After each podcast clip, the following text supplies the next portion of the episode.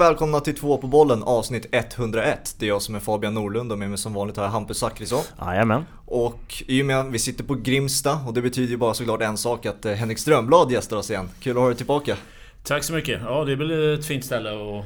Ja, absolut. På klassisk arena i Stockholmsfotbollen. Ja, om man ska sitta på Grimsta, vem är, det, vem är mer B P än Henrik Strömblad? Det är väl liksom det är väl... Ja, Tommy kanske. Ja, Tommy och Peter Kisvalodi, någon av dem där. Ja, det Annars... kan vara de två. De gömmer sig någonstans här inne i klubbhuset i något rum här. Ja.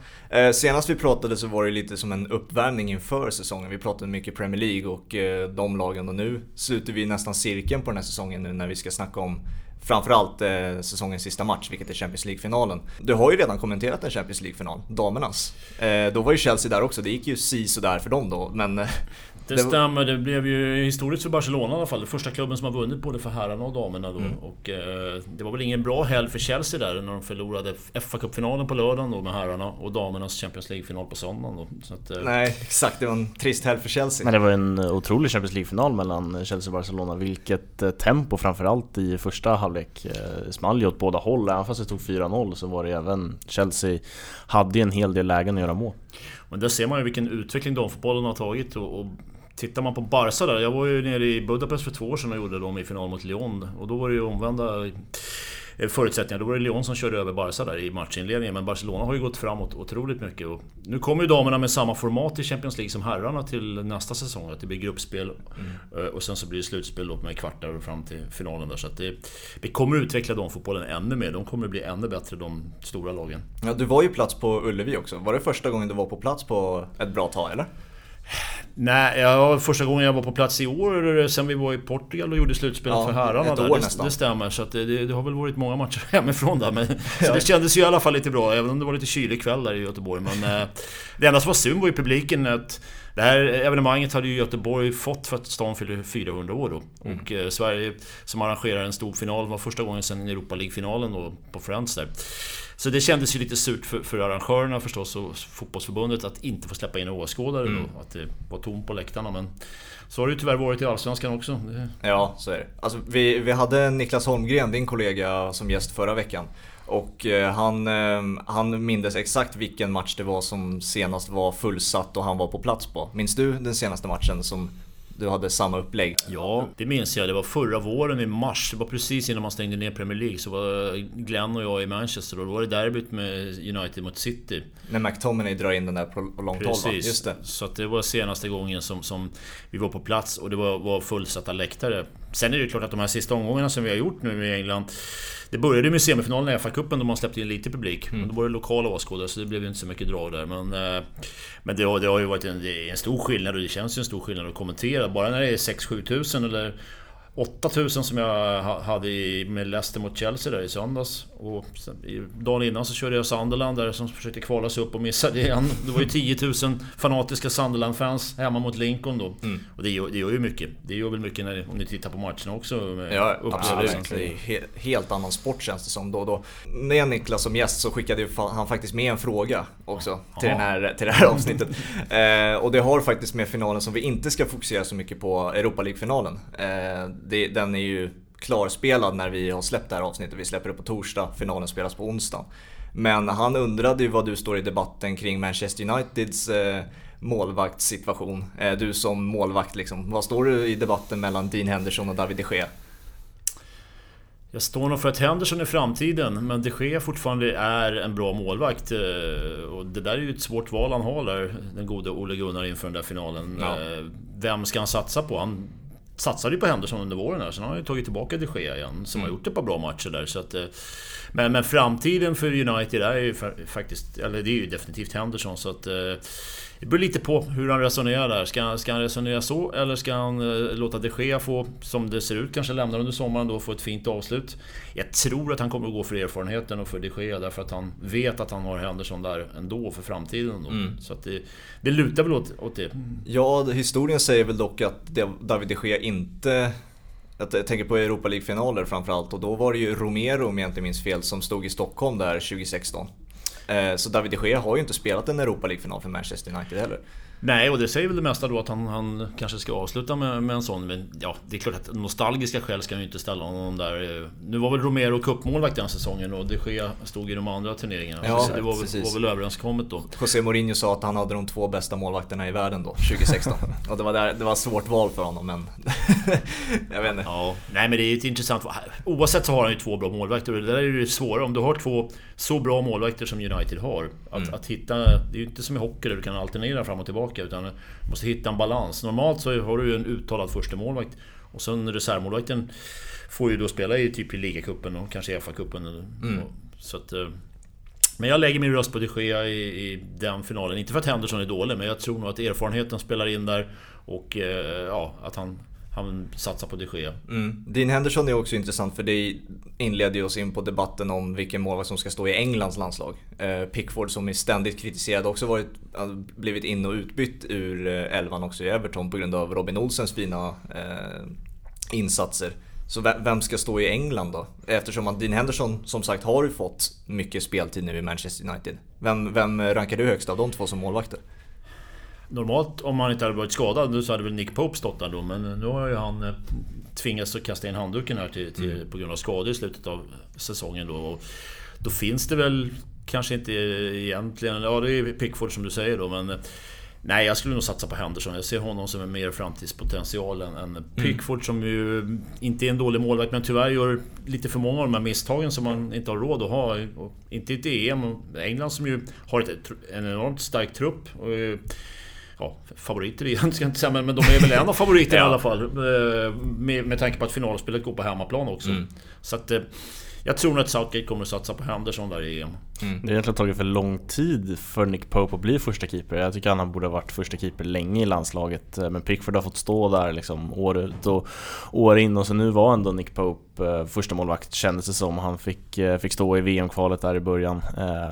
Så att det är ja, synd för honom och synd för England, tycker jag också, att han tvingas kasta in handduken. Men sen har de en intressant situation där Dean Henderson tycker jag nog är bättre än Pickford, men skulle det bli en straffläggning, då kan man i minut etthundratjugo välja att skicka in Pickford, för att straffa är han ruggigt skicklig på. Så att, han kan ju smälla in dem också. Om ni minns Nations League där när han smällde upp den i krysset. Ja, han har ju ett bra, bra löd i dojan också. Så att, äh, det finns en äh, intressant situation ifall England skulle gå mot straffläggningar där de inte har varit så framgångsrika. Men äh, Pickford vann ju en straffläggning här äh, V M senast. Så att, äh, jag skulle nog spara ett byte om det blir förlängning för England och skicka in Pickford då. Fan, gör som i Holland när de bytte in Tim Krul i ja, straffläggning. Ja, exakt, just det. äh, om vi rör oss igen mot Champions League innan vi tar finalen och lagen specifikt. Hur ser ni tillbaka? Vad är era spontana tankar kring den här Champions League, det här Champions League-året som vi har sett?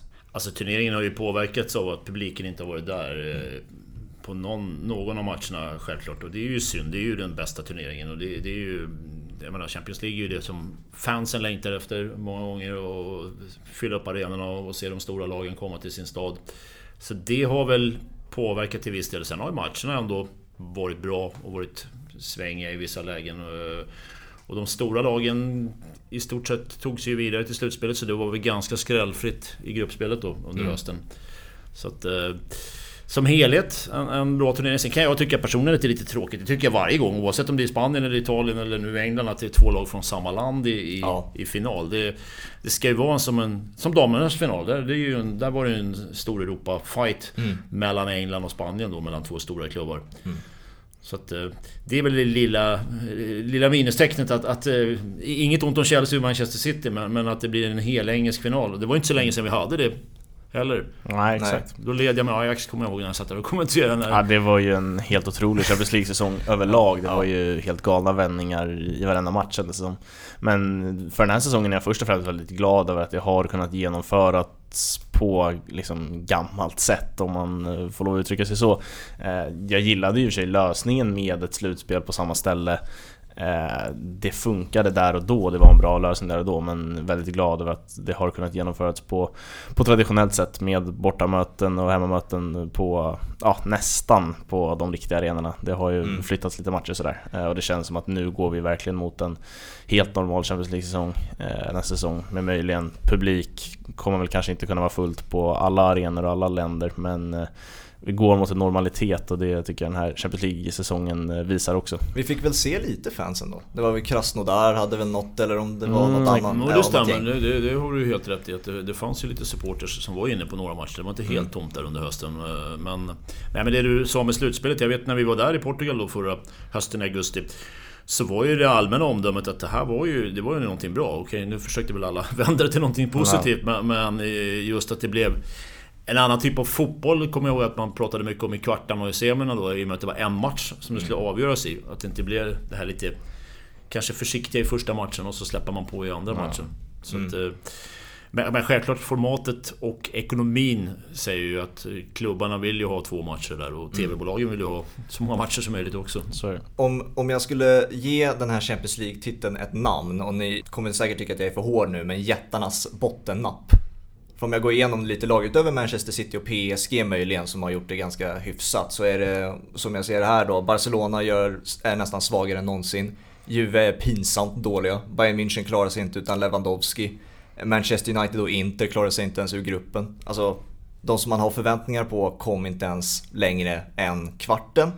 Ja, det är väl Manchester City emot, kan väl tänka mig att fler kände så när Liverpool och Tottenham möttes i final, för då var det ett Liverpool, även om det bara var för något år sedan, så var det ändå ett Liverpool som kom från en ganska tung period, och det hade varit liksom, ja, men nästan missat Europaspel om man bara går tillbaka ett par år. Mm. eh, och så helt plötsligt stod de där i Champions League-final eh, för andra året i rad, eh, och sen Tottenham på det. Men det är väl Manchester City emot eh, att ge titeln det namnet, för att det är ett lag som har satsat så så länge nu och så mycket mot den här finalen, och nu står de äntligen där. Så att det, det är ju en, kanske den största av alla när det gäller jättar just nu. Mm. Ja, det, du var inne på det, och det är ju fascinerande att, att Italien då, med Inter som vinner ligan den här säsongen och, och gör det bra på hemmaplan, att de är igen är så svaga i Champions League att de mm. inte klarar att ta sig vidare från gruppspelet. Det, det är ju, undrar man ju, vad står den italienska fotbollen och Juves flopp då? Det är, ja. Sen, sen att United inte går vidare är ju också självklart en, en stor flopp för Manchester United. Nu mm. kan de ju kompensera lite genom att vinna den här Europa League-titeln och äntligen ta en titel under Solskär då. Mm. Men, men nej, det, det, det fanns ju några där som absolut inte levererade som de skulle. Nej. Eh, till finalen och lagen då. Eh, vart låg era förväntningar när Tuchel kom in där efter Lampard? Var, alltså, jag kommer inte riktigt ihåg vart de låg i ligan. Det var väl strax under Europa League-platserna eller däremellan någonstans. Mm, eh, vad låg förväntningarna när han, när han kom in där? Alltså inte, han har ju överträffat, eh, om jag nu hade några förväntningar så har han ju överträffat dem i alla fall.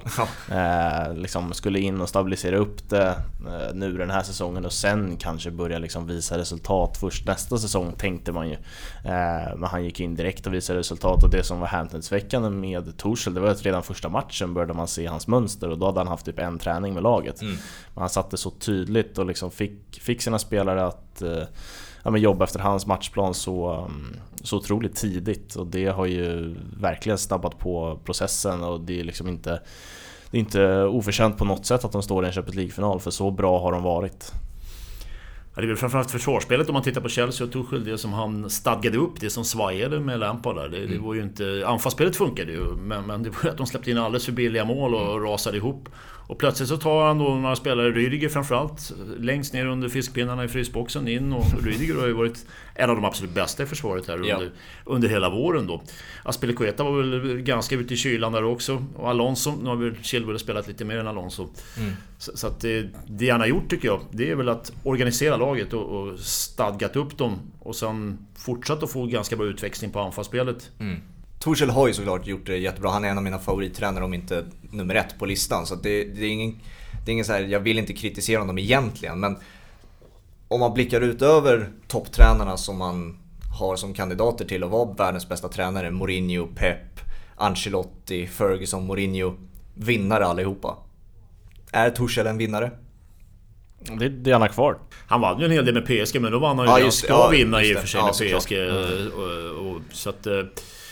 Han vann ju inte den här finalen, det var ju visserligen starkt att ta Paris till, mm. till den här finalen för första gången. Men hans säsong definieras väl lite av den här finalen nu. Nu räddades han ju av Tottenham, ironiskt nog faktiskt. Men han kunde ju kommit till Porto på lördag med en enorm press på sig. Och vet ja. att eh, det är ju ett fiasko mer eller mindre då om, om de hade förlorat finalen och eh, missat Champions League-spelet och dessutom har förlorat F A Cup-finalen. Mm. Så, att, eh, så på så sätt så kan han nog gå in lite mer avslappnad där, men... Eh, det återstår väl att se om ja, han kan halvkopiera det som Di Matteo gjorde då, ja, men exakt. tjugohundratolv. Men jag tänker, vann han någonting i Dortmund till exempel? Han tog han en kupp? kupp. Han vann en kupp ändå. Ja, okay. Han avslutade med att vinna kuppen och sen lämnade han mm. Dortmund. Mm. Ja, men man är ju så liksom färsk i tanken också, så man liksom ser ju det här lilla finalspöket liksom drabba Tuchel, att det var ändå en typ av cupfinal eller cupfinal, det var en typ av final mot Aston Villa. De visste att de ja, men mest troligtvis behövde vinna den. Eh, så att jag tror liksom, den matchen gick de in med de känslorna till, för att hade Leicester då vunnit så hade Chelsea också varit tvungen till att vinna. Eh, och så lyckas de inte vinna den när de är piskade att vinna eh, F A-cupfinalen mot eh, Leicester. Så att eh, ja, men det är väl eh, ja, räddades av Tottenham, men det hade kunnat blivit en eh, ja, men Leverkusen där eh, tidigt noll noll-tal som blev Neverkusen när de hade tre finaler på raken och inte lyckades mm. vinna någon av dem. Eh, men nej, viktigt att han tog topp fyra-platsen, men det finns ju helt klart ett frågetecken för Tuchel och liksom finalfacit. Men mm. det är väl någonting med um, tyska tränare. Klopp hade ett väldigt uh, tungt uh, finalfacit han också. Mm. Det som man ska komma ihåg med Thomas Tuchel är ju också att han är en väldigt viljestark, kontroversiell person. Det skar sig i Dortmund, det skar sig i P S G och Chelsea. Det är väl ett par stycken innan honom som har fått lämna klubben där. Mm. Så länge det går bra, absolut. Men om det börjar gå dåligt då, då, då brukar falluckan öppnas ganska snabbt i, i Chelsea. Och han vill ju vara den som bestämmer. Han är lite mm. som Mourinho. Han vill ha kontrollen och, och makten över spelartruppen och över värvningar och det är inte så många klubbar längre där, där du har en tränare som får styra på så sätt. Nej, men det känns ju som att det redan har skurit sig med Tammy Abraham till exempel. Ja, där har det definitivt skurit sig. Ja. Han, Abraham kommer nog inte att vara kvar, och, så, så att det är klart. Men, men jag tänker längre upp i klubben mm. och upp mot ledningen, mot ja, de som sitter där i skiktet innan Abramovic och mm. styr klubben, så är det för hans del är det viktigt att han behåller en bra relation med dem och att han inte liksom hamnar på kant som han gjorde i Dortmund och som han gjorde i P S G. Mm. Du, du, du var inne där, Hampus, på att de redan ligger lite mentalt underläge med tanke på att de torskade Aston Villa, att de är lite nere i alla fall i, när det kommer till självförtroende. Men samtidigt så har ju Tuchel två av två mot Pep nu senast liksom, där han också har briljerat taktiskt mot Pep. Jämnar det ut sig, tror ni? Att eh, Tuchel har sin fördel, men också att Chelsea är lite nere i, alltså kan det jämna ut sig menar jag, inför? Ja, det är klart. Tittar man på facitet senaste, de har ju förlorat tre av de fyra senaste Chelsea, så där har det ju gått illa. Mm. Och innan det så hade han ju en väldigt fin svit. Men, men just om man skulle ha ett mentalt övertag på Guardiola och på City, det beror helt på hur Guardiola går in till den där finalen. Och som det känns den här säsongen, om vi nu glider in på City lite, så mm. har han ju faktiskt förenklat sitt sätt att tänka. Han, han gör ju det de är bra på att göra. Han rör ju inte till det som han gjorde mot Lyon till exempel förra, förra säsongen, och han har gjort det innan dess. Så att han, han har liksom överorganiserat och övertänkt sitt lag. Mm. Jag, jag höjer ett varningens finger dock för att han kommer göra någonting komplicerat nu i finalen, eftersom att han har testat två olika formationer redan mot Tuchel. Han har testat en, han har testat en tre slash fem backslinje, och han har testat sin fyra till tre med en falsk nia där som han har kört nu i Champions League. Båda har han misslyckats med. Så att vi kanske ser en, jag vet inte fan, sex anfallare, sex, sex backslinje, ingen aning, sex mittfältare. Ja, men det, jag tror det viktiga för Pep Guardiola är ju att inte se det här som en match mot Tuchel, utan att han ska låta sitt Manchester City gå ut och göra det ja. de är bra på. För att då, jag menar, svårt att se att de torskar tre raka mot Chelsea. Det, det här är inte Pep Guardiola versus Thomas Tuchel. Men jag kan förstå om Pep Guardiola börjar liksom se de tankarna, så här, nu måste jag slå han. Mm. Men Manchester City är ju såklart ett bättre fotbollslag, och det är så han måste se matchen, att det Det är en Champions League-final mot Chelsea. Eh, och sen har ju alltså, City, kanske mer förklarliga skäl, gått också lite tyngre på slutet. De har varit klara ligamästare ett tag och eh, släppte in två bollar mot Newcastle, behövde vända den matchen eh, och sen tappade en två noll-ledning mot Brighton. Det finns väl liksom mer förklaringar till det än Chelseas dåliga form, men det är ändå frågetecken som växer. Det är aldrig bra för ett lag att börja förlora matcher. Nej. Så att, det finns mycket intressanta grejer. Han har ju, jag menar, tittar han på sina spelare så måste han kunna lita till dem, och han har ju så starka spelare i varje lagdel rakt igenom där, och drivande spelare också. Så att jag skulle nog säga att litar han till sina spelare och, och sätter upp laget utifrån deras kvalitet och inte anpassar sig för mycket för motståndarna, så, mm. så, så har han ju ett övertag i sånt fall. Mm. En annan mental aspekt kan ju vara att de har nu i ungefär en vecka firat sin ligatitel. Man har ju sett klipp på spelare som dansar och Pep som röker cigarr och gråter och, och så vidare liksom. Hur svårt blir det där att koppla på det igen? Liksom det, kan det vara en faktor också? Ja, nej, men nu måste man ju tänka på att det här är ju precis som det var för P S G, det stora målet att komma till Champions League-finalen. Nu är ju City äntligen där med sina nya ägare och sina oljepengar i ryggen och, mm. ja, nya ägare, de har ju varit där ett tag. Men, men, men det, det här är ju den stora liksom, matchen som han har strävat mot. Och han har ju sen när han vann med Barca tjugohundraelva så har han ju inte varit i en Champions League-final Guardiola nej. Heller om man vänder det till honom. Men framförallt för City, för klubben, så betyder den här matchen enormt mycket. Mm. Och det tror jag nog inte är några problem liksom att får dem att fokusera på vad en Champions League-final är. Mm. Hur har ni sett på den här? Alltså, det, jag tänk, måste tänka på att det måste vara så provocerande för andra lag, andra tränare när man ser Manchester, Manchester City ställa upp utan anfallare och briljera och göra så mycket mål.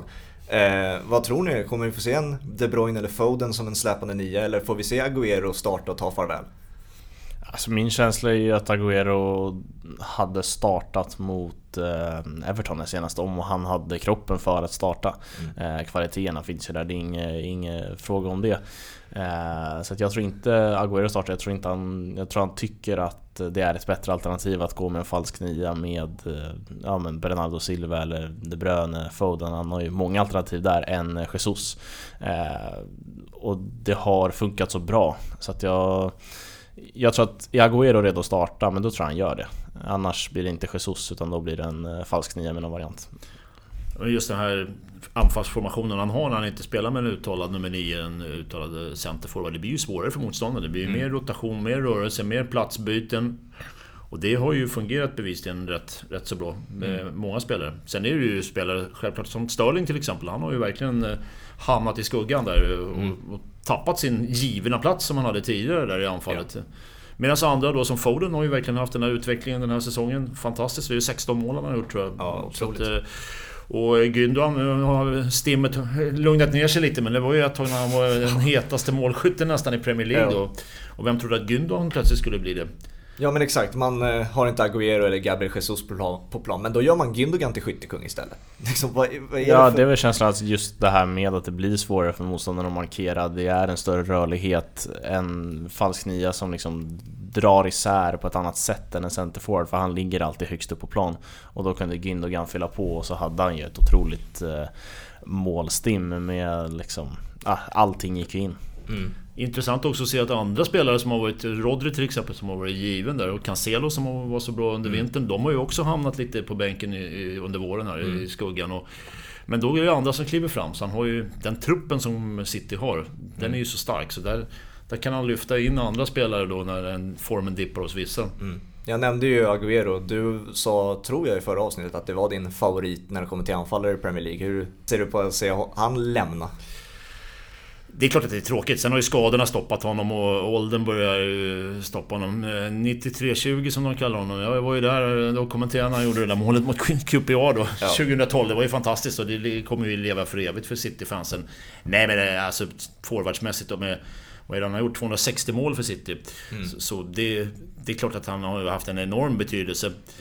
Men, men det är väl förmodligen inte fel att, att klippa banden med honom nu då. Och sen ser det väl ut som det blir Barca och det är ju i och för sig inget steg nedåt i karriären då för, för Agüero. Mm. Det kan bli spännande att se om de spelar tillsammans med Messi där. Men... Ja, det var ju Pep där som lite sa det i en intervju. Han sa väldigt mycket under de där intervjuerna, men framförallt var det, det som var häpnadsväckande var ju att se hur, jag, hur mycket tårar det blev när han tackar Agüero för allt han har gjort för klubben. Ja, det var härligt att se en känslostyrd Pep Guardiola eh, där han faktiskt i intervjun säger saker som är värt att lyssna på, för mm. att det är sällan in, tränare säger det, men när, när känslorna kommer fram likt så här Pochettino när eh, Lucas Moura gjorde avgörande målet mot Ajax och nu Pep Guardiola när. Och så fint också att Agüero fick den avslutningen. Ja. Han fick för att, som Henrik inne på, skadorna har, har satt stopp och det har inte varit speciellt roligt på slutet och man har inte liksom sett Agüero i sitt rätta ljus på något sätt, utan det har blivit en, en andra fiol som spelar när, han, när kroppen håller. Liksom. Mm. Och att då få gå in och göra, göra två mål var, ja, men det var väldigt fint. Mm. Och det är ju såklart man inte ska fokusera på, men jag såg kommentarsfälten på sociala medier efter att Pep hade fällt några tårar för, för Agüero och då, sa, då skrev, tror jag, Manchester United-fans att, till exempel att ah, det här ser man aldrig Ferguson göra. Så, såg, man, såg man honom så här när han tackade Cantona eller Van Nistelrooy när han lämnade liksom, eller Beckham liksom? Nej, nej, Sir Alex kändes, uh, han känns mindre känslostyrd. Ja. Ja, nej, det är en av de få gånger jag har sett Ferguson med tårarna i ögonen. Det var ju när han tackade publiken på Old Trafford för sig när tjugotretton när han mm, mot Swansea var det väl den sista matchen, va? Precis, mm. precis, men han är ju en annan typ av människa än Agüero, Agüero eller förlåt Guardiola. Guardiola ja. är ju, det är ju en känslomänniska i grund och botten, och det ja. ser du ser ju på matcherna hur mycket han lever sig in mm. i situationer. Och sen absolut att tränarna släpper loss lite, det, det, de är ju väldigt återhållsamma många gånger då i intervjuerna, men Men han, har han haft en så stor spelare som Agüero i truppen så, så är det klart att då, då måste han ju göra honom ett par fina ord på vägen.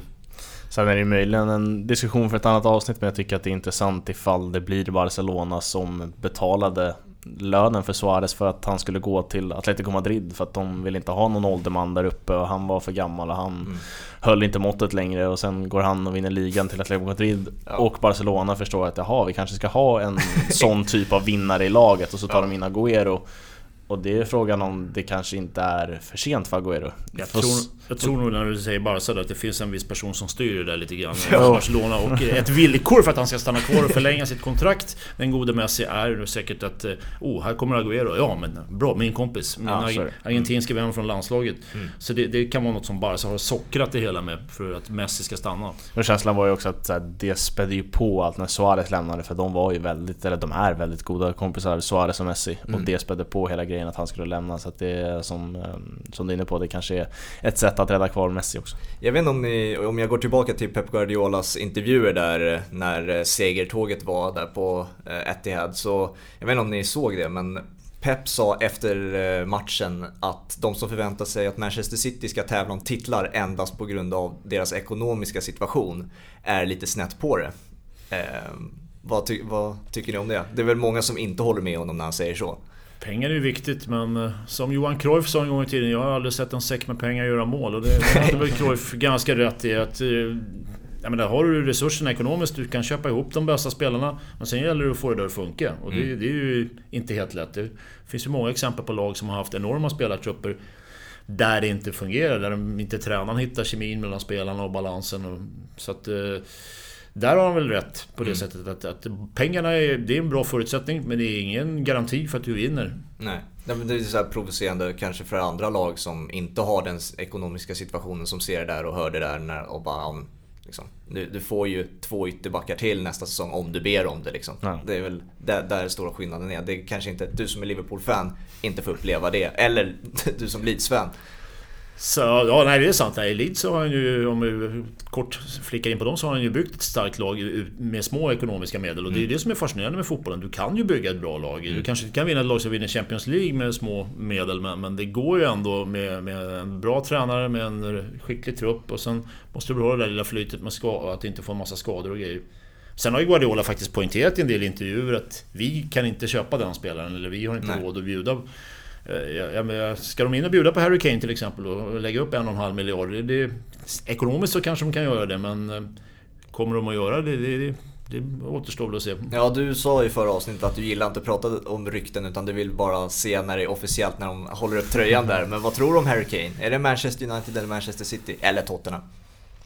Ja, det där är en bra fråga. Det kändes som ett farväl där under eh, både sista hemmamatchen men också mot Leicester där. Jag vet inte om ni såg hans Hans fru, jag som stalkar alla på sociala medier, det hör ju ni när, när jag berättar det här, men hans fru la ut gråtande emojis och, ja. som ett eh, farväl där när, när hon såg sista matchen där på säsongen när Harry Kane gjorde mål där. Jag hoppas att få se Harry Kane i Tottenham-tröjan, och det, inte för att jag då håller på Spurs på något sätt, men, men eh, någonstans, han har växt upp där, han har varit där sedan han var elva år. Mm. Och den typen av spelare som blir så stora stjärnor, det tycker jag är fantastiskt, om de likt en Totti till exempel, eller Raul eller Maldini, att de kan stanna kvar i sin klubb och, och... Men nu är det klart att Spurs har väl lite jobb att övertyga Kane om att han ska vara kvar där, så att... Men ja, det skulle kännas konstigt att se Harry Kane komma till Tottenham Stadium i en City-tröja eller en United-tröja eller en Chelsea-tröja. Mm. Han står ju inför ett, liksom, ja, men ett intressant vägskäl där en sån som Fernando Torres har berättat om när hans jakt på titlar började och liksom han drog till Chelsea, att han blev inte lycklig av det, utan att han liksom, ja, men, och han har ju trots den flytten ändå förblivit väldigt älskad i Liverpool.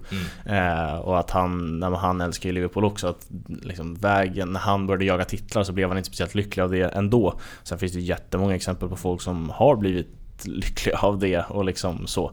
Men det känns också som de här spelarna som är så starkt förknippade med en klubb att eh, man gillar ju när de stannar. Och det känns som de mår väldigt bra av det. Jag tror inte Steven Gerrard är speciellt missnöjd med Nej. att eh, han stannade i Liverpool hela säsong, eller hela sin karriär. Jag vet inte om ni har sett eh, Gary Neville har ju ett intervjuprogram numera som finns att se på Sky Sports, men också YouTube släpper han ut eh, ett timmes intervjuprogram. Har du sett det, Henrik? Han var ute och körde en golfrunda med Harry Kane. Exakt, eh, och där berättar han ju om att han, hans drömmedspelare är Kevin De Bruyne. Han respekterar Manchester Uniteds historia. Väldigt lite om Tottenham och mest att han respekterar Daniel Levy och hoppas att ha en bra diskussion i sommar. Mm. Så det, det låter ju som att han är... Halva benet är ju någon annanstans i alla fall. Inte i Tottenham-lägret just nu i alla fall. Sen ska man komma ihåg att Levy är ju en stenhård förhandlare. Ferguson som sa att när han handlade Berbatov av honom, det var, det var mm. värre än att få alla tänderna utdragna utan bedövning. Så, att, så att, det, det, det kommer inte bli lätt för den eventuella klubb som ska ge sig in och bjuda på Harry Kane och förhandla med Levy. Han har ju ett kontrakt till tjugohundratjugofyra, så att mm. Tottenham sitter ju säkra på så sätt. Mm. Och vi återvänder till finalen. Vi kanske kan glida in på Chelsea igen. Det är väl framförallt individerna. Vi har varit inne på det. Du var inne på Rüdiger där som har höjt sig. Men det är andra individer som både har höjt sig, men också man vet inte riktigt vad man har om. Alla har ju åsikter om Werner. Ja, vad befinner jag mig med Werner? Jag, jag menar, han hade två bollar inne där som han inte fick. Det var väl var Werner två noll till var där ett tag i, i den här matchen mot Leicester då. Men någonstans så känns det som att eh, jag menar, han är ju inte en dålig fotbollsspelare. Han skulle inte få starta så mycket om inte Tuchel kände att han hade Werner på sin sida. Men självförtroende för en målskytt är ju A O. Vi såg det med Shevchenko i Chelsea, vi såg det med Torres framförallt i Chelsea. Jag vill inte tro att det är någon förbannelse som vilar över att komma till Chelsea på så sätt. Men, eh, men, men Werner, han, han missar ju alldeles för mycket. Han har ju ja. bränt alldeles för mycket av lägen där han ska göra mål. Och sen... Att säga att bara för att han gjorde trettiofyra för Leipzig då, så skulle han komma upp på samma siffra där i, i Chelsea, det, det kanske är att göra det lite lätt för sig. Men ja, det är orimligt på många sätt också. Men att han bara lyckats göra sex sju mål eller vad det är i, i ligan är ju på tok för dåligt mm. med, också, med de pengarna de hostade upp för honom. Och de har ju liksom letat efter den här Drogba, och det är inte liksom spelartypen absolut, men de har mest värvat spelare som målskyttar. Det har mm. inte varit så mycket Drogba-speltyper, och det är inte Werner heller. Men det var ändå så här, han kan ersätta målen, han ska göra målen. Det var mm. min känsla när de värvade honom. Och sen har det blivit någon efterhandskonstruktion att nej, han är inte alls ditvärvad för målen, han är ditvärvad för liksom jobbet han gör. Nej. Det tror jag inte alls på. Han gör ett, absolut ett jättebra jobb, och annars skulle han inte få starta. Men det är ju målen han är ditvärvad för, att de måste börja komma. Ja, de stod ju inför ett vägskäl där när Diego Costa, som ändå levererade för Chelsea, när hans ersättare skulle komma in. Det var ju där de totalt misslyckades, för det var ju Lukaku eller Morata, om ni minns den sommaren. Mm. Det blev Morata. Mm. Sen efter det så Giroud hade ju kommit in där en sväng. Sen kom Higuain och sen kom... Alltså det har ju varit helt fel typer av anfallare som inte har lyckats i Chelsea. Alltså det kändes som en självklarhet att om vi snackar Drogbas ersättare, det är ju Lukaku. Om vi snackar fysik och sånt där.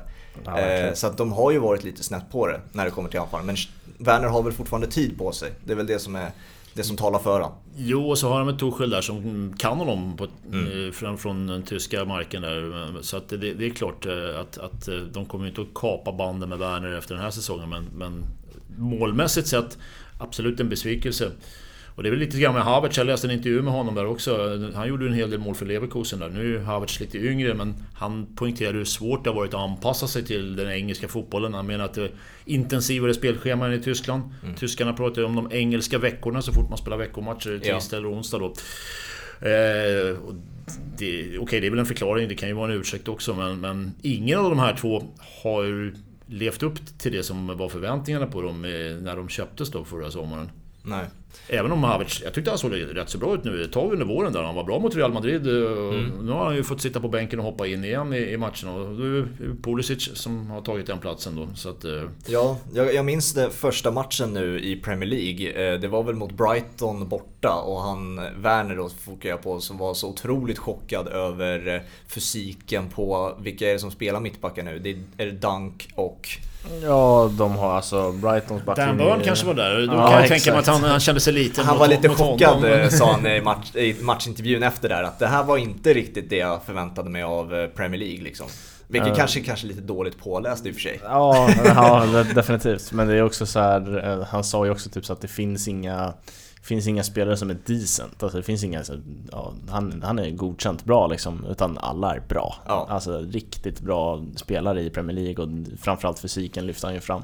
Eh, så att det, men det är ju många andra har ju också liksom behövt en anpassningsperiod, och inte bara i Premier League. Eh, så att det är möjligen att Timo Werner och Kai Havertz lite längre än många andra anpassningsperioder. När man ändå kommer från en så hög nivå och har gjort det så bra, så brukar det inte ta så här lång tid. Men jag tror Chelsea har fullt förtroende för dem båda.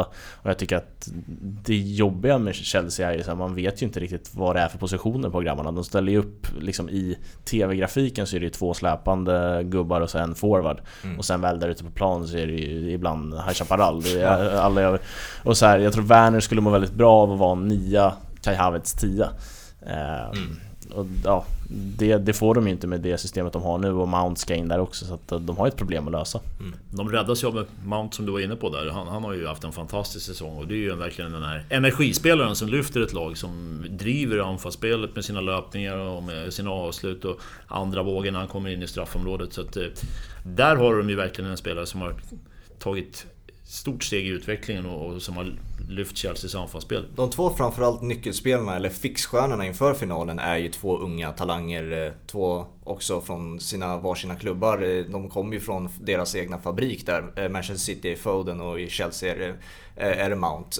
Vem rankar ni högst först och främst? Ja, det är en bra fråga. Det... Nej, jag lägger dem ju nu ungefär bredvid varandra där. Det är svårt att säga att den ena är bättre än den andra, mm. men, men det visar ju, det som är intressant, det visar ju hur många bra unga spelare som kommer fram i den engelska fotbollen. Nu har en del dragit till Tyskland då för att mm. de inte får spela, som Sancho och några till där, men eh, just Mount och Foden som är fostrade i England och i sina klubbar, det visar ju någonstans att den här engelska utbildningen som man pratade länge om att den var för dålig och de inte fick fram några egna spelare, det har ju hänt enormt mycket där bland unga spelare och deras utveckling i den engelska fotbollen. Mm. Alltså det är väl ytterligare ett huvudbry för Southgate också. Ja, Mount eller Foden, ja, eller verkligen. Båda. Han verkar ha så mycket huvudbry att han verkar lämna ut uh, Trent Alexander-Arnold, så att, uh, han, han, han, han kämpar på. uh, nej, det finns ju hur mycket som helst där framåt i England, känns det som nu. Jack Grealish är tillbaka, Foden, Mount, de alla är hur bra som helst. Rashford, Sancho. Ja, exakt. Och där till och med kanske är liksom en nivå över vad folk rankar dem. Alltså folk höj, liksom, håller väl Rashford som en nivå högre bara för att han har ju varit så etablerad nu. Han mm. liksom är ju Manchester Uniteds fixstjärna, och mellan Jack Grealish är kvar, Aston Villa och Mason Mount, Phil Foden har typ precis börjat liksom bli ordinarie sådär, så att det finns hur mycket Sterling som helst att välja på. på. Sterling ska in. Ja, exakt. Så det, nej, det finns så många spelare i olika skeden av karriären. Jag håller ju, jag tycker ju Mason Mount och Phil Foden ska starta i ett engelskt landslag som de säsongerna de har haft. Jag tycker att Phil Foden nästan har fått liksom för lite speltid i Manchester City. Samtidigt kan det vara bra för en ung kille att inte heller bara gå in och starta direkt, utan han får liksom ta, ta den vägen, och där tycker jag Pep Guardiola har gjort det jättebra. Det var ganska tydligt att han skulle få spela mer nu i år när David Silva försvann, och jag tror att han kommer vara, han kommer vara en startgubbe till nästa säsong och en av, en av Premier Leagues bästa spelare. Ja, det är ju två olika vägar om vi fokuserar på Mount och Foden igen. Alltså, det är två olika vägar de har tagit sig till nu Premier Leagues absoluta toppnivå.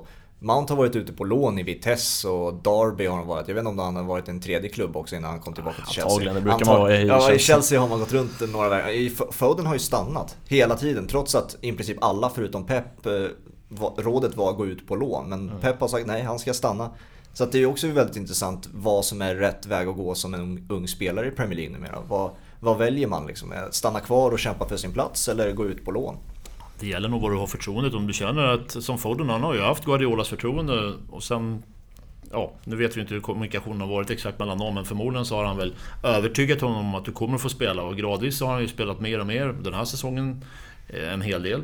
Han fyller ju tjugoett år nu på fredag, dagen innan final, mm-hmm. finalmatchen Foden då, så att, och han har ju varit med rätt länge. Det är tre Premier League-titlar tror jag han har varit med och plockat in. Men, men jag tror att det kanske går tillbaka lite till Guardiola och Barca där också, att han, han vet ju vad akademin och vad spelare, unga spelare som växer in i klubben betyder. Det finns ju en viss Barca-prägel över ledningen i, i City också. Mm. Och att sen då stå med en sån ung spelare som han har lyckats fostra upp genom egna led. De lägger ju mycket pengar på sin akademi, det får man ju inte glömma bort. Nej. Någonstans måste man ju bevisa att du får ut någonting ur den där akademin också. Du mm.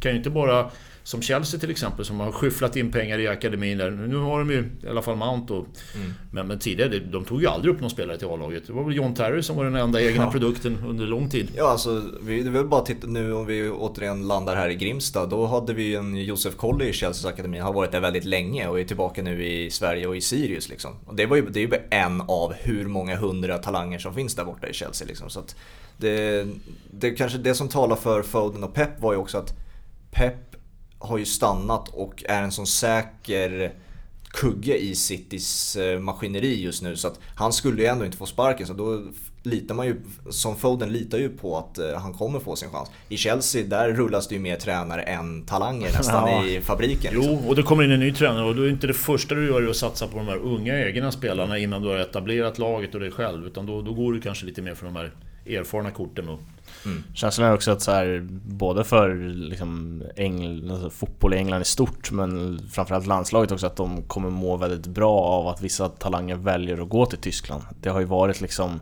man har ju aldrig kunnat egentligen nämna engelska fotbollsspelare utanför England. Eh, och om de nu börjar söka sig till liksom andra ligor och få speltid, så kommer ju ba, det, det är övertygad om att det bara kommer gynna engelsk fotboll. Eh, så att jag tycker den här bonusliga-vägen är ju verkligen intressant, för där väljer de ju ännu tydligare att satsa på de unga spelarna och ge dem förtroende, ge dem speltid. Och ja, Jadon Sancho har ju utvecklats till en av världens bästa och ryktas nu till Liverpool, Manchester United liksom, och ska tillbaka till England, så att den bonusligavägen är superintressant och det kommer gynna engelsk landslagsfotboll framöver. Mm. Det är också beviset då på att det händer någonting i England, att, att man utvecklar sina spelare. Där Spanien till exempel låg länge långt före i utveckling av egna unga spelare. Som sa, engelsmännen, de var inte intressanta utanför engelska gränserna mm. överhuvudtaget. Nej. Ja, men sånt som Emil Smith-Rowe liksom glömmer man ju typ bort, att han var ju i Leipzig ett halvår mm. eh, och det var inte en av de spelarna som fick mest speltid, men nu har han kommit tillbaka till Arsenal och är liksom ja, men en viktig kugge i det laget. Så mm. att, eh, fler, fler engelska spelare till Bundesliga om jag får bestämma. På tal om Manchester City och Spanien där, Laporte petar eh, Sergio Ramos, eh, har vi bara fått reda på alldeles nyss nu, att eh, han pet, Laporte petar Sergio Ramos i E M-truppen. Det är ju spännande med tanke på att Laporte ju inte spelat någon landskamp. Han är fransman i min bok i alla fall. Ja, men... ja han är ju han är väl född i den eh, franska delen av Basken. Så ja, precis. Att, eh, det finns ändå tydliga spanska kopplingar. Ja, som du säger, att ta bort Ramos.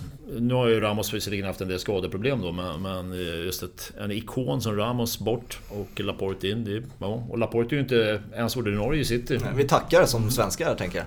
Ja, definitivt. Alltså, den, den truppen är stort. Man undrar lite vad som har hänt med spansk landslagsfotboll eh, sen, mm. på senare tiden. Erik Garcia är inte bland Spaniens tio bästa mittbackar. Han är ändå med där. Ja. Eh, han är Citys femte val eller vad det blir. Liksom, så att... Eh, Men där tycker jag är intressant, och vi går tillbaka till Laporta, för först så var det ju John Stones som plockades in av Guardiola, och han hyllade honom och lyfte honom och sa att det här är framtidens mittback. Mm. Och sen så sjönk Stones mer och mer, och så kom Laporte in och så hyllade han honom. Mm. Sen sjönk ju Laporte. Nu har visserligen den bästa värvningen på länge är ju Diaz som har stadigat upp försvarsspelet då. Ja. Men nu är Stones tillbaka då ifrån frysboxen in då bredvid mm. Diaz där. Så att... Det har, det har ju gått lite så här då i, i rangordningen med, med mittbackarna i City. Mm. Ja, och vilka är det mer vi har där? Vi har Ake som kom dit. Han... Ja, det är otroligt att han ens fick vara med och fira ligatiteln. Ja, exakt. Han, han var väl ganska dyr också. Ja, trettio till fyrtio millar ja, euro. Istället får man, för... jag, får man inte glömma bort att han stadgade upp med Fernandinho länge där. Det var ju ja. framförallt förra säsongen då. Sen pratar man ju mycket om att oh, vi har inte haft den här ledartypen sen Kompany försvann då. Mm. Och, och, ja, men nu spelade ju inte Kompany så här våldsamt mycket senaste åren. Nej. Då. Även om han var en fantastisk ledartyp på planen. Mm.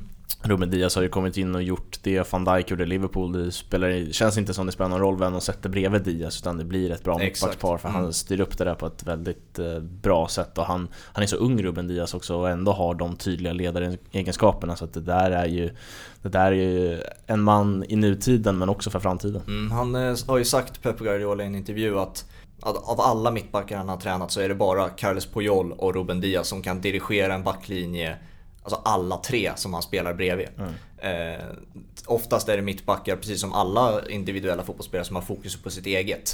Om jag gör mitt jobb bra så, så funkar det säkert. Eh, liksom. Det är det som är mindsetet enligt Pep. Men om, om du är en Carles Puyol eller Ruben Diaz, då, då kan du liksom lösa upp det med att styra hela laget. Oh. Ja, det tycker jag man ser. Alltså, Oleksandr Zinchenko utvecklas till en fullgod Premier League-spelare och är riktigt bra i stunder. Eh, João Cancelo är ju definitivt en av ligans bästa högerbackar, och det var inte liksom de förväntningar jag hade på honom när han kom från Juve, för då var det inte en spelare man liksom riktigt tittade åt på det sättet, men han har utvecklats enormt i Manchester City. eh, Kyle Walker framförallt i det defensiva spelet också utvecklats. mm. eh, och absolut har Pep Guardiola en stor del i det, men jag tror också Ruben Diaz har en väldigt stor del i det. mm. Om vi fokar på mer individer, jag vet att din favoritmittfältare, och du sa också nyckeln sist vi pratade om Chelsea, var Kanté. Och han har ju höjt sig, framförallt här nu på, på våren har han ju höjt sig, men också alltså sett i säsongen och är han, är han väl fortfarande topp tre i Premier League och möjligen världen. Liksom, vad, hur stor blir han som nyckel i Champions League-finalen? För han har ju varit lite, det har varit lite skadekänningar nu på slutet också. Det går en kamp mot klockan, som ja. jag har förstått. Mm. Ja, men kan, han, kan han spela och få ut det bästa av sin kapacitet? Det har vi ju sett i ett par av matcherna där han har varit magiskt bra. Real Madrid till exempel. Absolut. Han ägde planen i båda mötena där, den lille mannen. Men eh, han, han har ju den här bollvinnaregenskapen. Han har sin balans, han, han har vändningarna med bollen, han, han, eh, passningsspelet det, det, ja. Nej, jag, jag tycker nog att han Han har det mesta som är bra in i mittfält där ska ha. Sen kanske han inte gör så mycket mål, men det, det är inte riktigt hans typ av spelsätt där i, i, det, i de här lägena. Men jag hoppas verkligen att Kanté kan starta i finalen här. Mm. För han, han är en attraktion att se på planen också. Mm. Och dessutom den här sköna ödmjuka stilen där. Det finns på de här bilderna från en ungdomsturnering när, när han fick pris som den bästa spelaren i turneringen, och de andra spelarna står och firar med planen. Han, han står och tittar på bredvid där lite försynt sådär. Ja. Ja, men de har ju inte heller riktigt eh, något substitut till Kanté i Chelsea. Alltså inte, jag förstår att man inte kan ersätta honom så, men det finns inte riktigt den spelartypen, utan det blir oftast eh, Jorginho och Kovacic mm. om Kanté inte kan spela, och det blir ett helt annat typ av mittfält som liksom måste vinna den tekniska duellen mot Rodri, Fernandinho, eller om det till och med blir båda. Mm. Eh, så att, liksom, mittfältet är alltid viktigt för att vinna en match, och jag tror att det blir brutalt mycket svårare för Chelsea att vinna den kampen om det blir Jorginho och Kovacic, för att då handlar väldigt mycket om när de har bollen, men när de inte har bollen är de inte lika bra. Det känns ju också som att alltså det är många spelare i Chelsea som man antingen står på ena sidan av eller den andra när det kommer till så här vad man vad man tycker om själva spelare, om spelaren, och det är ju, Jorginho är en annan liksom, som har höjt sig också till, på samma sätt som Ruben Diaz har bra effekt på Citys backlinje, har ju Kanté haft en bra effekt på Jorginho, men han gick ju också ut i en intervju nu senast där, liksom, om ni inte förstår det jobbet jag lägger ner och att ni inte inser att det är bra, då kan jag inte hjälpa er. Det var typ det Jorginho sa. Eh, och ja, håller ni med om det först och främst? Han är ju en väldigt stillastående, springer inte jättemycket, inte väldigt mycket intensiva löpningar på Jorginho. Men han, han värdesätter ju sin egen roll, minst sagt i alla fall. Och det gör väl Tuchel också. Jag menar, han skulle väl inte spela så pass mycket om, om han inte gjorde ett värdefullt jobb för laget. Sen, sen för ögat så ser det inte ut som att han jobbar lika mycket som Kovacic eller Kanté. Nej. Det är sant, men, men i positionsspelet eh, definitivt. Sen kan man ju inte alltid lita på att man får straffa. Där, där, men där brukar han ju vara rätt säker. Ja. Det, det är väl svårt att ha med en spelare på planen bara för att han tar hand om straffarna på ett bra sätt. Men, men det blir en intressant kamp där på innermittfältet. Det brukar det alltid vara. Mm. Det centrala mittfältet, vem vinner det? Det, det brukar ju vara de lagen som får övertag i, i matcherna. Mm. Ja, men liksom, Jorginho känns väl lite som en Sergio Busquets, att så här, man pratar inte om honom när man pratar om de bästa spelarna, men han gör, gör ett riktigt viktigt jobb i det tysta. eh, Busquets kanske lite bättre utan bollen Jorginho, men eh, Jorginho slår ju sällan bort en passning liksom, så att, mm. eh, det är såklart att han gör ett jätteviktigt jobb för Chelsea, men det är inte den mest spektakulära spelaren, det är inte den spelaren man väljer att titta på oftast, men de måste finnas där också. Mm. Man får inte glömma bort hur bra Kovacic var sen. När Tuchel kom där, innan han blev skadad dessutom, så, så var han ju riktigt bra ett tag där. Så mm. att, han har väl ett beslut att ta. Kanté spelar väl definitivt om han är, är frisk. Mm. Det, det vill ju Tuchel ha med. Men sen ska han sätta Jorginho eller Kovacic bredvid honom då. Det lutar väl åt Jorginho med tanke på att Kovacic har varit borta här för skador en hel del. Ja, ett av målen som de släppte in mot Villa var, var väl Kovacic fel också, om jag inte minns fel. Tappar bollen väldigt enkelt på mittfältet. Så att det, sånt kanske talar för Jorginho, menar jag också. Men om, om vi går över till matchbilden vi ser framför oss. Jag vet att Hampus skickade med en, en punkt inför avsnittet. Lahos dömer. Mm, det... en, en kortglad kille. Så att det lär bli mycket varningar, mycket kort, kanske mycket avblåsningar också. Ja, vilket det, är trist. Det brukar bli det när han dömer. Liksom, hittar han in i ett flow, så då kommer det skickas ostskivor både till det ena och det andra. Du fokuserar på den sydländska. Tre straffar mot City, tre Champions League-matcher till exempel. Det är, varje gång jag kommer kommer i Sydeuropa så står det ju alltid, det kör man väl i England också, men ännu mer där, att så här många straffar han dömt mot mm. det här laget. Mm.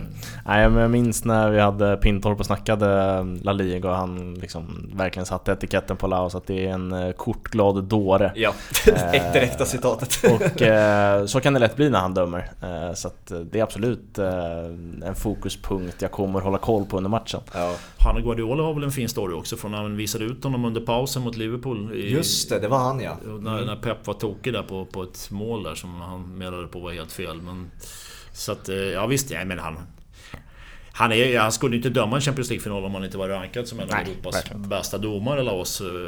Sen, sen tycker jag alltid att en domare ska inte stå i fokus. Det tyckte jag redan med Colina, det blev för mycket uppmärksamhet på Colina. Nu, nu var ju han den här långa stora auktoriteten och han såg ut som han gjorde, men de bästa domarna är de man inte tänker på, som bara får spelet att flyta och, och som, som inte liksom tar de här besluten för att synas eller kliva in i handlingen. Då vill jag ju veta vad du tycker om Mike Dean.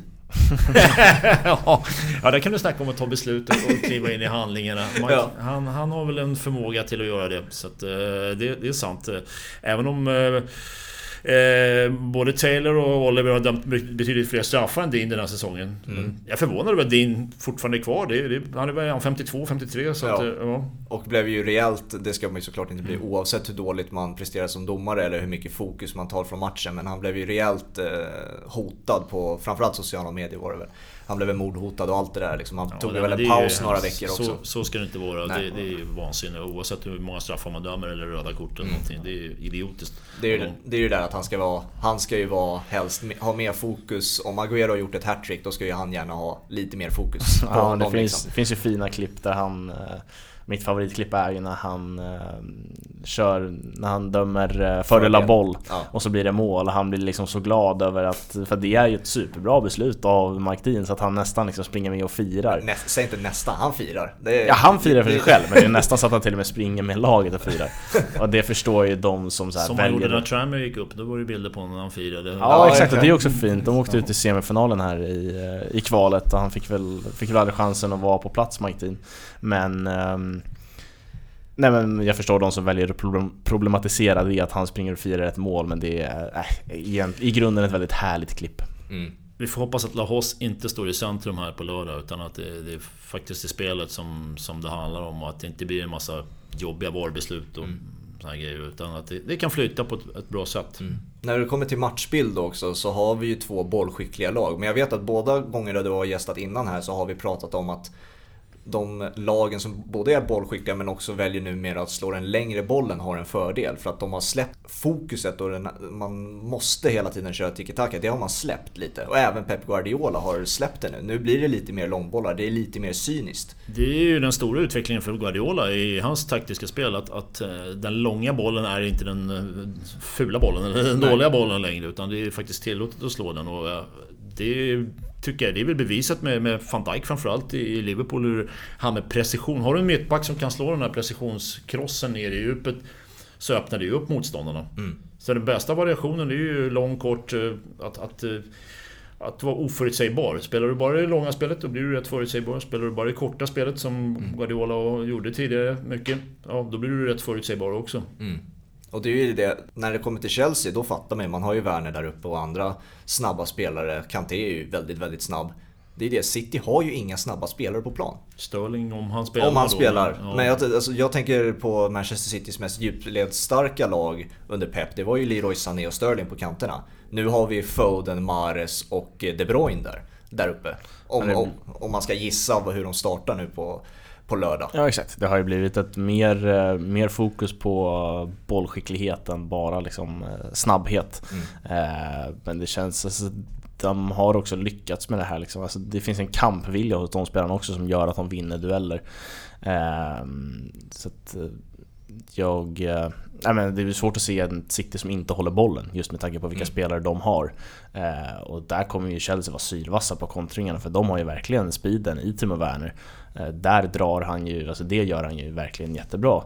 Eh, dra isär motståndarna och mm. kommer öppna upp mycket ytor för Mason Mount och Havertz eller Pulisic, vem som nu startar bredvid. Eh, så att det, det är det jag ser framför mig, att City har mycket boll och Chelsea kommer vara sylvassa på kontringarna. Mm. Och det som sitter framförallt är skickliga på det är att ta sig in i straffområdet och ta sig ner på kortlinjen, och sen kommer det tillbaka spelet där. Där gör de ju mängder av mål i med att de luckrar upp motståndarna. Mm. Ja, som Gundogan när han var i stöten till exempel, eller, eller Foden som kommer i en andra våg hela tiden. Mm. Ska vi tippa då? Tippa? Oh, ska man göra så? Ja, det tycker jag. Eh, vi, vi har väl en ganska tydlig matchbild framför oss. City mycket boll, Chelsea på kontring, eh, väldigt bra dueller rakt igenom nästan på alla positioner. eh, Mittfältet blir väl extra intressant. Vi har ju pratat väldigt mycket om mittfältet. Men jag skickar med en nyckel där, alltså, ja. Fernandinho lyckas ju alltid undvika gult kort, trots att han har liksom hundra taktiska fouls per ja. match. ja. Eh, Och får han ett tidigt gult kort så kan det bli, kan det bli jobbigt för City, för han ska ju stoppa upp de här kontringarna som jag tror Chelsea kommer lägga stort fokus på. eh, Men sen, jag, jag tror inte Fernandinho kan få gult kort, för ja, om Tuchel är smart så går han ju fram till eh, Lahos där och så här, kolla, har han ett extra öga på Fernandinho där? Ja, men där måste också Chelsea, man måste vara men lite cyniska där, alltså, för att det kommer komma en taktisk foul redan första tio minuter sedan. För att då vet Fernandinho att så här, man får sällan gult kort där. Att tidigt vara på liksom, att ja, nu är det en, två, tre, fyra gånger. Mm. Eh, så att det, nej, Lahos versus Fernandinho är övertygad om att det kommer bli en intressant kamp. Eh, också viktigt för City att Fernandinho gör en bra match, för jag tror att det kommer bli han som startar. Mm. Så vad tror vi då? Vilket, eh, vad vi tror, vad ja, tror du för ja, resultat? Nej, men jag, jag tror någonstans att pendeln kommer att svänga över i Citys favör där, så att eh, får de utväxling på sitt målskytte eh, så vinner City den här finalen. Mm. Jag gillar ju sagor och liksom stories som går ihop, så att jag säger tre ett till Manchester City och Agüero får avgöra på ett inhopp. Jag hade faktiskt en liten saga, en liten story som jag hittade, som är en fantastisk saga. Det är Mendy, målvakten i Chelsea där, mm. som ju för sex år sedan var arbetslös. Han sparkades ut ifrån Sherbrooke-klubben som han tillhörde i division fyra. Hade inget kontrakt. Hans agent lyckades inte fixa något kontrakt åt honom, så han flyttade hem till sin mamma och pappa som tjugotre-åring. Han skulle precis bli pappa och började träna med Le Havres akademi där han växte upp. Och så körde han på där och gick till stadion själv och sprang och gick på gymmet. Fick sen, hela säsongen där tjugofjorton tjugofemton hade han inget kontrakt, så då körde han på egen hand. Och sen så fick han ett kontrakt med Mar- Olympique Marseille som fjärde målvakt i deras B-lag säsongen därpå. Minimilön, amatörlön. Ja. Och det här är ju alltså inte så här våldsamt länge sedan. Mm. Och, och sen då lyckades han få stå några matcher, hamnade i Rams i division två och blev ordinarie på sikt. Han var där som reservmålvakt. Och sen så vidare in i Rennes då, där Peter Cech förstås hade koll på honom. Mm. Och på lördag spelade han Champions League-final. En kille som alltså var arbetslös och inte hade ett kontrakt för sex år sedan. Ja. En otrolig story från, från fjärde målet till ett B-lag liksom, till Champions League-final på så otroligt kort tid. Chamel Lacher sa han i den där intervjun jag läste med honom. Ge aldrig upp. Nej. På franska där. Och det, det menade han på. Det var hans styrka. Och det, det stärkte honom mentalt också, att han trodde på sig själv. Han såg andra målvakter som han tränade med som var ordinarie och kände att jag är bättre än de här killarna. Men, mm. men som målvakt så det finns ju bara en plats, så det blir ju lite, lite svårt där. Men som utespelare kan du i bästa fall täcka upp på andra positioner. Ja, vi, vi pratade ju om målvakter där i början. Och vad rankar du då Mendy då som... Alltså, väldigt, väldigt bra skottstoppare, men tveksamma fötter. Tycker, är jag rättvis om, om jag lägger upp det så? Det har du rätt i, men han är inte i närheten av Ederson när det gäller fötterna. Nej. Men däremot en, en, med händerna en bättre målvakt än Ederson. Mm. Någonstans så tycker jag fortfarande att det viktigaste för en målvakt är ju faktiskt att rädda motståndarnas målchanser. Att, och sen, ja, det är en bonus som du kan sätta igång spelet. Nu är det viktigt för Guardiola med tanke på vad han har satsat på mellan stolparna och när han en gång i tiden lyfter bort Joe Hart där. Så att, ja. Ederson är en bra målvakt, men eh, helhetsmässigt i målvaktsarbetet eh, så tycker jag nog att Mendy är bättre. Ederson mycket bättre med fötterna. Jag följde inte matchen Chelsea-Aston Villa, men han gjorde ett målvaktsbyte i paus där. Han blev sen. skadad med det. Han var skadad. Nej, då. Han var tvungen att gå ut då.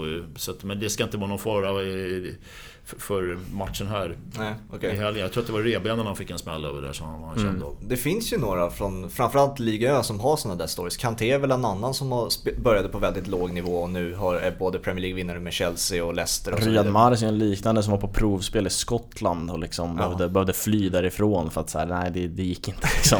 och, sen, och sen Jamie Vardy får vi inte glömma bort. Nej, Jamie Vardy. Ferland Mendy, vänsterbacken i Real Madrid, han, han fick väl någon slags förlamning likt John Guidetti fick i benet, kunde inte gå och sen fyra år senare spelade han i Real Madrid eller något sånt där, helt galen historia också. Men det är väl också ett bra bevis på att spelare som tror att karriären är över bara för att du blir dumpad, det, det, det är liksom, du måste tro på dig själv, du måste jobba vidare och sen det är klart att du måste ha någon klubb som tror på dig också, men mm.